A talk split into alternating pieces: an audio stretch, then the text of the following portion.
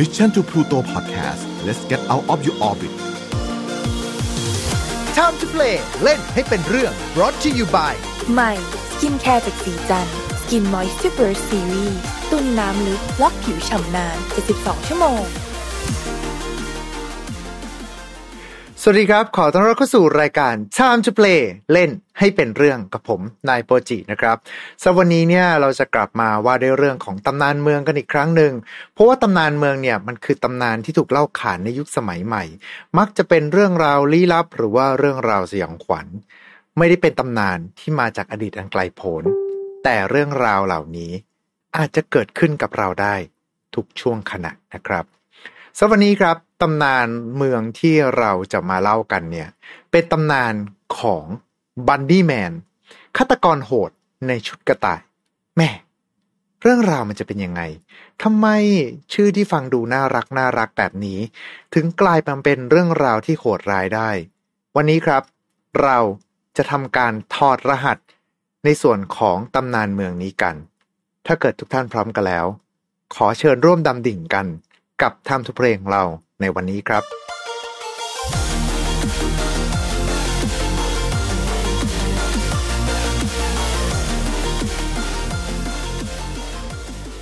เวลาเราพูดถึงเรื่องของคนในชุดกระต่ายเนี่ย ก็มักจะมีความคิดว่าจะต้องเป็นคนในชุดมัสคอตน่ารักน่ารัก ดูนุ่มฟู ขนฟูฟ่องดูฟลุ้งฟริ้งใช่ไหมล่ะครับซึ่งเหล่ามัสคอตเหล่านี้ก็ออกมาเพื่อให้ความบันเทิงกับผู้คนต่าง แต่สำหรับบันดี้แมนตัวนี้ อยากทุกท่านเนี่ยลืมภาพเหล่านั้นไปได้เลยนะครับสำหรับเรื่องราวของบันดี้แมนหรือมนุษย์ในชุดน้องต่ายในวันนี้ มีเรื่องราวที่หลากหลายทั้งที่มาและแรงจูงใจ โดยเรื่องราวที่จะหยิบยกมานั้นเนี่ยก็ขอรวบหลาย ๆตำนานไว้ด้วยกันละกันนะครับ เรื่องราวครับมันเกิดขึ้นที่เมือง Fairfax Country รัฐเวอร์จิเนีย ประเทศสหรัฐอเมริกา เมื่อเราขับรถไปทางใต้ของถนนโคเชสเตอร์ จะพบกับอุโมงค์สะพานลอดใต้ทางรถไฟเล็กๆ ที่มีอยู่แค่เลนเดียว ระยะทางประมาณ 10 เมตร ที่ถูกเรียกว่า Colchester Overpass และณที่แห่งนั้นเองครับ คือสถานที่ที่ถูกกล่าวขานว่า เป็นอุโมงค์ต้องสาป เพราะว่าที่แห่งนั้นเป็นที่อยู่ของ Bunny Man ต้นกำเนิดของตำนานนี้มีที่มาไม่ค่อยชัดเจนนะครับ บ้างว่าในต้นยุคศตวรรษที่ 20 มีการขนย้ายนักโทษคดีอาชญากรรมที่มีอาการป่วยทางจิต จากโรงพยาบาลจิตเวชที่อยู่ใกล้ๆ กับอุโมงค์สะพาน Colchester Bridge นั้น แต่แล้วรถบัสที่ขนส่งก็เกิดอุบัติเหตุขึ้น มีนักโทษบางคนเสียชีวิตคาที่ บางคนบาดเจ็บสาหัส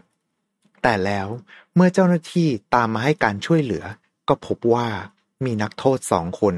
หายไปจากที่เกิดเหตุครับ หลังจากนั้นไม่นานเจ้าหน้าที่ก็ค้นพบศพหนึ่งในสองนักโทษที่หนีไป แต่สภาพของร่างนั้น ถูกแขวนห้อยอยู่ ปิดทางเข้าอุโมงค์และที่ศพมีข้อความเขียนไว้ว่าบันนี่แมนหรือมนุษย์กระต่าย เจ้าหน้าที่ครับยังไม่ลดละความพยายามในการหานักโทษอีกคนหนึ่ง ในป่ารกชักนั้น พบว่ามีเศษซากของกระต่ายที่ถูกกินแบบดิบๆ แล้วก็แขวนซากไว้ตามทาง บ้างว่า คนร้ายโรคจิตคนนั้น ยังอาศัยอยู่ในป่า คอยถลกหนังของกระต่ายมาแปะตามตัว แล้วก็ทำเป็นชุดกระต่ายขึ้นมา บางวันก็อาจจะเห็นซากกระต่ายที่ถูกห้อยมาจากปากอุโมงค์นั้น และในค่ำคืนฮาโลวีน วันที่เด็กๆ จะทำการเฉลิมฉลองด้วยการแต่งตัวเป็นผี เด็กๆ คอสเป็นสัตว์ประหลาดตัวน้อย ไล่เคาะประตูเพื่อนบ้าน เพื่อขอขนม แน่นอนว่าถ้าเกิดใครสักคนหนึ่งอยู่ในชุดกระต่าย ก็คงจะดูกลมกลืนไปกับเทศกาลนี้ จนไม่มีใครสังเกตเห็นว่าภายใต้ชุดกระต่ายนุ่มฟูนั้น ก็คือฆาตกรร้ายโรคจิตที่กำลังหลบหนี และมัน กำลังทำตามสัญชาตญาณของตัวเอง เด็กๆจะถูกล่อลวงด้วยขนมตามธรรมเนียมของเทศกาลฮาโลวีน และเมื่อพระอาทิตย์ขึ้น เราจะพบว่าเด็กๆที่ถูกมันล่อลวงไป จะกลายเป็นร่างไร้วิญญาณที่ถูกแขวนอยู่ในป่าบริเวณอุโมงค์นั้น บางคนอาจจะถูกชำแหละเปิดเครื่องในออกมา หรือบางคนอาจจะมีร่องรอยการถูกกัดกิน บ้างว่า สุดท้ายเจ้าหน้าที่ก็ค้นพบกับคนร้าย แล้วก็ทำการไล่กวดจนคนร้ายเนี่ย วิ่งหนีไป และในช่วงเวลานั้นเอง เขาวิ่งหนีไปโดยไม่ทันดูทาง แล้วก็โดนรถไฟชนเสียชีวิต จนกลายมาเป็นวิญญาณพยาบาท สิ่งที่มันเคยทำกับน้องกระต่าย บัดเดี๋ยวนี้ มันได้กระทำกับคนเป็น ทั้งคว้านท้อง ทั้งกัดกิน แล้วก็แขวนศพในป่านั้น ทุกวันฮาโลวีน มีรายงานว่า หลังจากเหตุการณ์นั้น มีคนพยายามจะไปลองของเช่นกันครับ แต่ทุกคนสภาพศพก็จะไม่ต่างจากกระต่ายที่โดนฆ่าชีวิตไป ทั้งร่างที่โดนแขวน ทั้งรอบ ทั้งรอยคว้านเครื่องในออกมา มีเรื่องเล่านะครับว่ามีเหยื่อผู้รอดชีวิตออกมาเล่าเหตุการณ์ ถึงคนที่อยู่ในชุดกระต่าย ที่คอยใช้ขวานฆ่าชีวิตเพื่อนๆของเขา และณจุดจุดนั้นเอง จึงกลายมาเป็นตำนานเมืองของบันดี้แมน มนุษย์ในชุดกระต่าย รวมไปถึงอุโมงค์สะพาน รวมไปถึงอุโมงค์สะพานลอดใต้ทางรถไฟโคเชสเตอร์โอเวอร์พาสก็ถูกตั้งชื่อใหม่ และชื่อนั้นนั่นก็คือบันนี่แมนบริดจ์ กลายมาเป็นสถานที่ท่องเที่ยวให้กับคนนับพันๆที่อยากจะมาลองของในค่ำคืนวันฮาโลวีน และนี่ก็คือเรื่องราวของบันนี่แมนฆาตกรโหดในชุดกระต่ายครับ เอาละครับ แต่สำหรับวันนี้เนี่ย เรามาทำการถอดรหัสของตำนานเมืองนี้กันนะครับ ก่อนอื่นเลยเนี่ยต้องบอกเลยนะฮะว่าบันนี่แมนเป็นเรื่องจริงครับ แต่ ไม่ใช่ทั้งหมดนะครับ โดยเรื่องราวนี้เนี่ยถูกเล่าขานแล้วก็แพร่กระจายในช่วงคริสตศักราชที่ 1970 เป็นต้นมาครับ โดยมันเริ่มจากคดีจริง แต่ว่าไม่ใช่คดีฆาตกรรมนะครับ เป็นแนวของคดีแปลกๆมากกว่าครับ คดีแรกเนี่ยมีโดยคดีแรกที่เริ่มเอ่ยชื่อของบันนี่แมนเนี่ยเป็นคดีของนักเรียนนายร้อยทหารอากาศ แล้วก็คู่มั่น ที่กำลังขับรถไปเยี่ยมญาติที่ถนนกินนี่ ใกล้เมืองเบิร์ก รัฐเวอร์จิเนียเหมือนกันนะครับ โดยนักเรียนนายร้อยคนนั้นเนี่ย ได้จอดรถใกล้กับทุ่งติดที่อยู่กับถนน แล้วก็ลงจากรถไปหาญาติที่บ้านของเขาเนี่ยอยู่ฝั่งตรงข้ามของถนนนั่นเองครับ แต่แล้วเขาก็สังเกตเห็นเงาตะคุ่มตะคุ่มที่ด้านหลังรถ ก่อนที่จะหัน ก่อนที่จะมองไปยังกระจกมองหลังนะครับ แต่ในขณะนั้นเองครับ กระจกหน้ารถก็แตกจากการถูกของแข็งฟาด พร้อมเสียงตะโกนดังออกมาว่า แก แกออกไปจากที่ของฉัน ฉันน่ะจำแกได้ ฝ่ายนักเรียนนายรอยนะครับ ก็รีบขับรถหนีออกมา ก่อนที่จะสังเกตเห็นว่า มีขวานจามอยู่ที่หลังคารถ จากคำให้การกับตำรวจเนี่ย ฝ่ายชายเล่าว่า ผู้ก่อคดีอยู่ในชุดสีขาว แล้วก็ใส่หมวกเป็นรูปหูกระต่ายเอาไว้ ในขณะที่ฝ่ายหญิงครับ บอกเป็นเพียงแค่ว่า เป็นชุดสีขาว แล้วก็ใส่เป็นหมวก กึ่งหน้ากาก ตรงปลายเนี่ยจะเป็นลักษณะแหลมๆแทน ซึ่งถ้าเกิดว่าให้เราเดาจากคำให้การของคู่มั่นนะครับ คือถ้าเกิดเทียบยุคสมัยแล้วก็บริบทในช่วงอเมริกาในยุคนั้นเนี่ยเป็นไปได้นะครับว่าชุดเนี้ย อาจจะเป็นเครื่องแบบของสมาคม KKK หรือว่าสมาคมคูคลักแคลนนั่นเองครับ โดยสำหรับสมาคมนี้เนี่ยจะเป็นสมาคมเหยียดสีผิว เชื่อมั่นในความ white supremacy หรือว่าคนขาวเป็นใหญ่ โดยสำหรับคนที่อยู่ในสมาคมนี้ก็จะมีเครื่องแบบเป็นชุดเหมือนกับชุดคลุมสีขาวนะครับ แล้วก็ใส่หมวกคลุมด้านหน้า แล้วก็ตรงปลายหมวกเนี่ยก็จะเป็นปลายชี้แหลมมากกว่านะครับ แต่เนื่องจากว่าเวลาที่เกิดคดีนี้ขึ้นเนี่ยเป็นเวลาช่วงเที่ยงคืนครับ มันมืดมากครับคำให้การทั้งสองจึงออกมาไม่เหมือนกัน และไม่สามารถระบุตัวผู้กระทำได้ รวมไปถึงเชื้อชาติของผู้กระทำนั้นด้วยครับ ส่วนคดีที่สองเนี่ยเกิดขึ้นหลังจากนั้นไม่นานประมาณเกือบเกือบสองอาทิตย์เองนะฮะ โดยเจ้าหน้าที่รักษาความปลอดภัยเนี่ยรายงานว่า พบคนยืนที่เฉลียง บนบ้านที่กำลังก่อสร้าง บนถนนกินนี่เหมือนกันครับ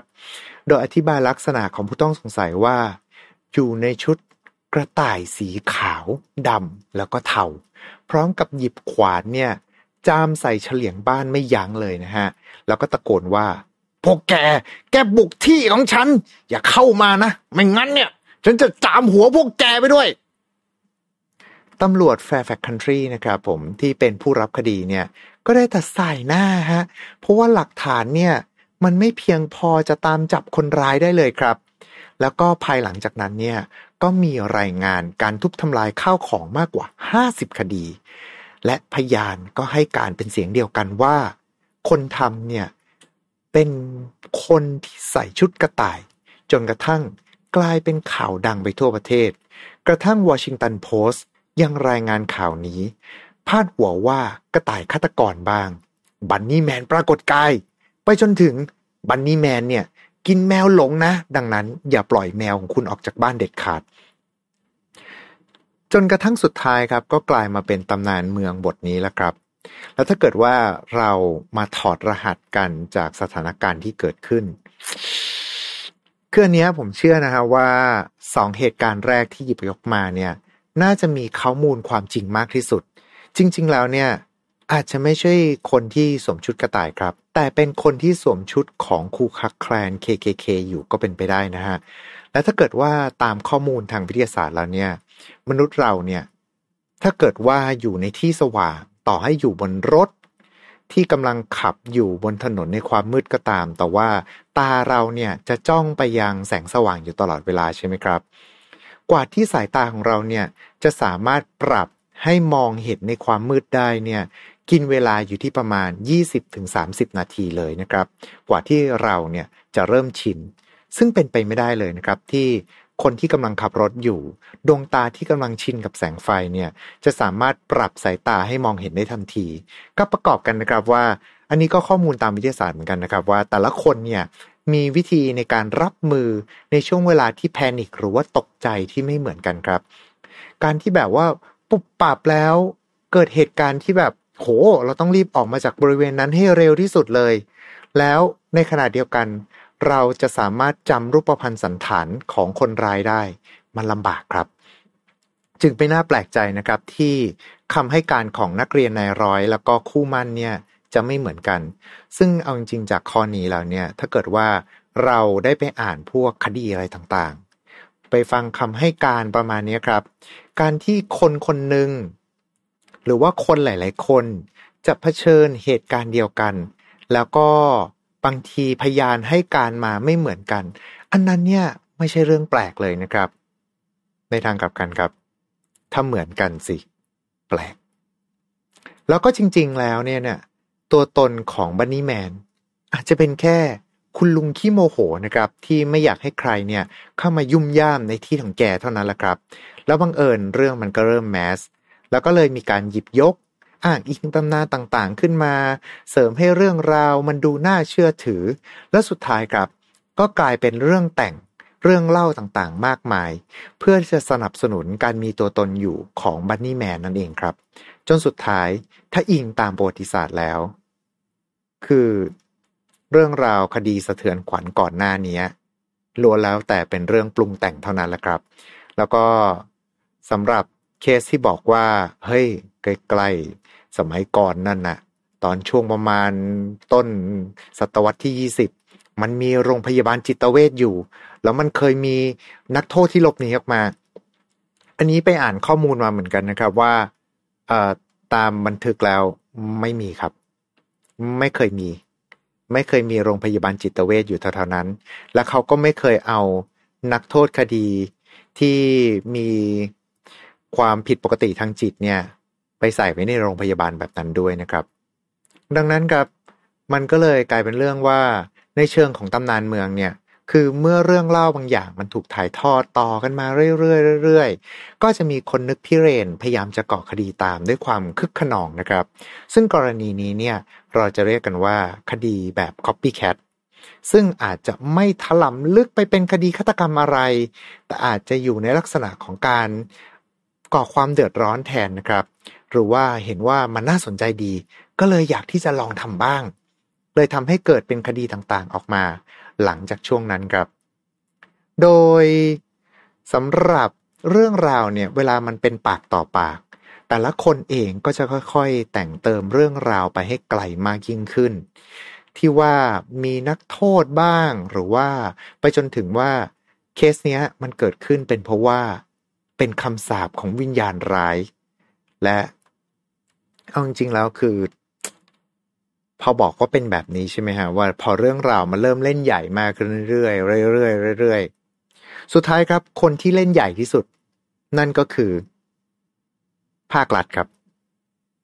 คือกลายเป็นว่าไอ้อุโมงค์สะพานลอดใต้ทางรถไฟเนี่ย กลายเป็นจุดท่องเที่ยวไปแล้วครับ ขึ้นทำเนียบสถานที่น่ากลัวติดท็อป 10 ของอเมริกา